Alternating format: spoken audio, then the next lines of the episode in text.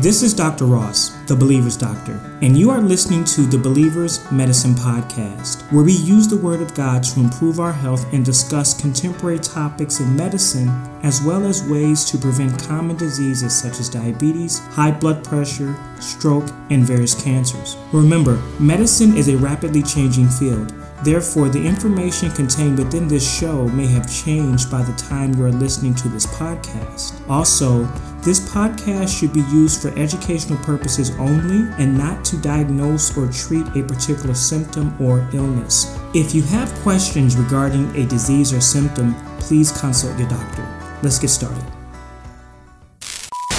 Today, I would like us to talk about some of the things you can expect before and after your colonoscopy. If you have decided to undergo a colonoscopy, congratulations. You have made an important decision to change the trajectory of your health and prevent a deadly cancer from affecting your life and those around you as well. In preparation for your colonoscopy, there are some changes to your diet and medications that should take place. Your doctor will provide both written and verbal instructions of these changes. A week before your colonoscopy, make sure to read the instructions at least twice. Our blog and podcast are not a substitute for speaking with your doctor and following their instructions. This podcast serves to provide more education as to the reasoning of the instructions you might be given by your doctor. To prepare for your colonoscopy, you will need to clean your bowels. This is called a bowel preparation. A good bowel preparation allows the doctor to see all the surfaces of your colon. In this way, your doctor can find and remove polyps or other masses with better accuracy. Unfortunately,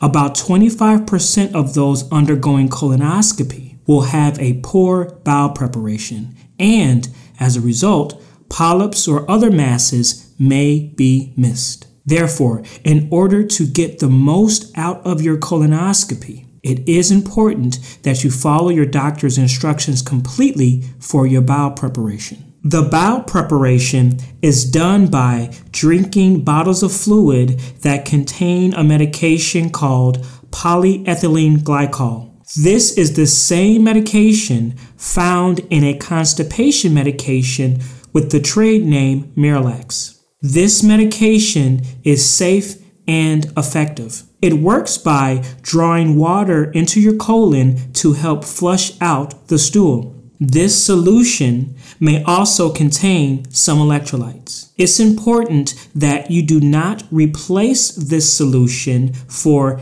any over the counter product or other colon cleaning agent. It is important that you follow your doctor's instructions and use the right colon cleansing solution. Also, it's imperative that you remain well hydrated as you clean your bowel in preparation for your colonoscopy, as you will lose some of your body's water content with diarrhea.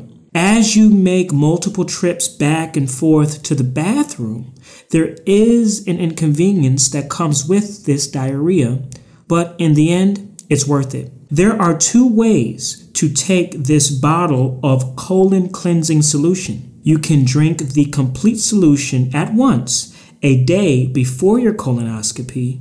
Otherwise, you can drink half the solution the night before and the other half the morning of your colonoscopy. Splitting the dose in two days is generally better tolerated. The timing of drinking this solution is important. Therefore, speak with your doctor about the actual times you should drink this solution if you decide to split the bottle in half over two days. There also needs to be changes to your diet and medications before getting your colonoscopy. At least a day before your colonoscopy, you should drink only water, coffee, tea, or fruit juice. This is called a clear liquid diet. You may be able to drink or eat something more solid, but first check with your doctor. There should be care to avoid red liquids as this can be mistaken for blood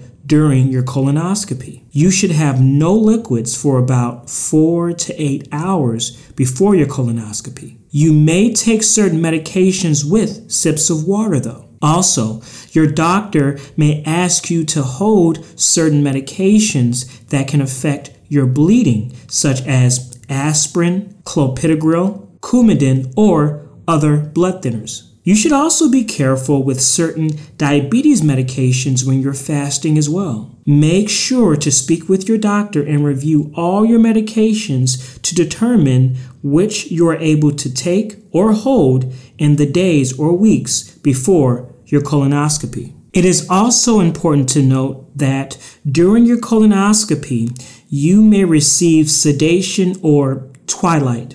With sedation, you may be in and out of consciousness during the procedure. Many times, you may not remember the procedure at all. Since you will receive sedation, you generally will not feel any pain or discomfort during the colonoscopy. Care is taken to make sure these medications will have minimal to no effect on your breathing. Therefore, in most cases, someone undergoing a colonoscopy will not need a breathing tube. You will need to be monitored after your colonoscopy to make sure your vital signs are stable and that you regain consciousness appropriately. Yet, you should not drive yourself home after this procedure, and you will need to be accompanied by a family member or a friend. Now, there are some complications that can occur with colonoscopy, but the risk is very low. The most common complication with colonoscopy is bleeding. Bleeding tends to occur when a polyp is removed and is generally minimal. Bleeding after colonoscopy occurs in about 1 to 2% of the cases. It is also possible to have a small hole to develop in your colon during or after the procedure. This is called a bowel perforation. A bowel perforation is a serious complication of having a colonoscopy. Yet, the risk of bowel perforation is very low and occurs at a rate of about 0.01 to 0.1% in those who have a colonoscopy for screening purposes. Despite these potential complications, colonoscopy is considered safe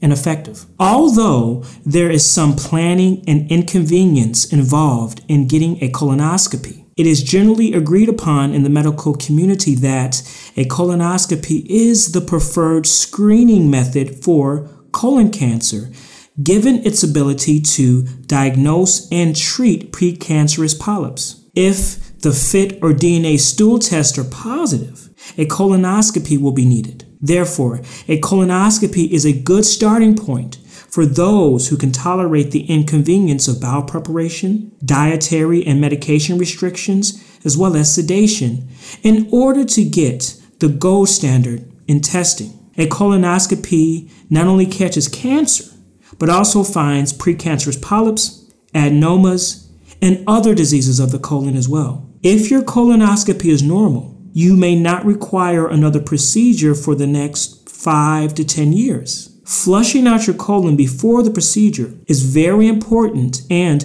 care should be taken to ensure you drink your bottles of polyethylene glycol in completion to your doctor's instructions. Make sure to stick with a clear liquid diet before your colonoscopy as well. Speak with your doctor about which medications, especially blood thinners and, and diabetic medications, that should be held prior to undergoing your colonoscopy. Don't be afraid. You may have not undergone a procedure like this before in the past, but I know you're ready, and I'm proud that you're taking the next steps to improve your health. Thank you for listening to this podcast on what should I expect before and after my colonoscopy. Remember, you can follow us on Instagram and Facebook. You can subscribe to our podcast on iTunes, Spotify, or wherever you get your podcasts. You can find out more about us at thebelieversdoctor.com. I'll see you next week.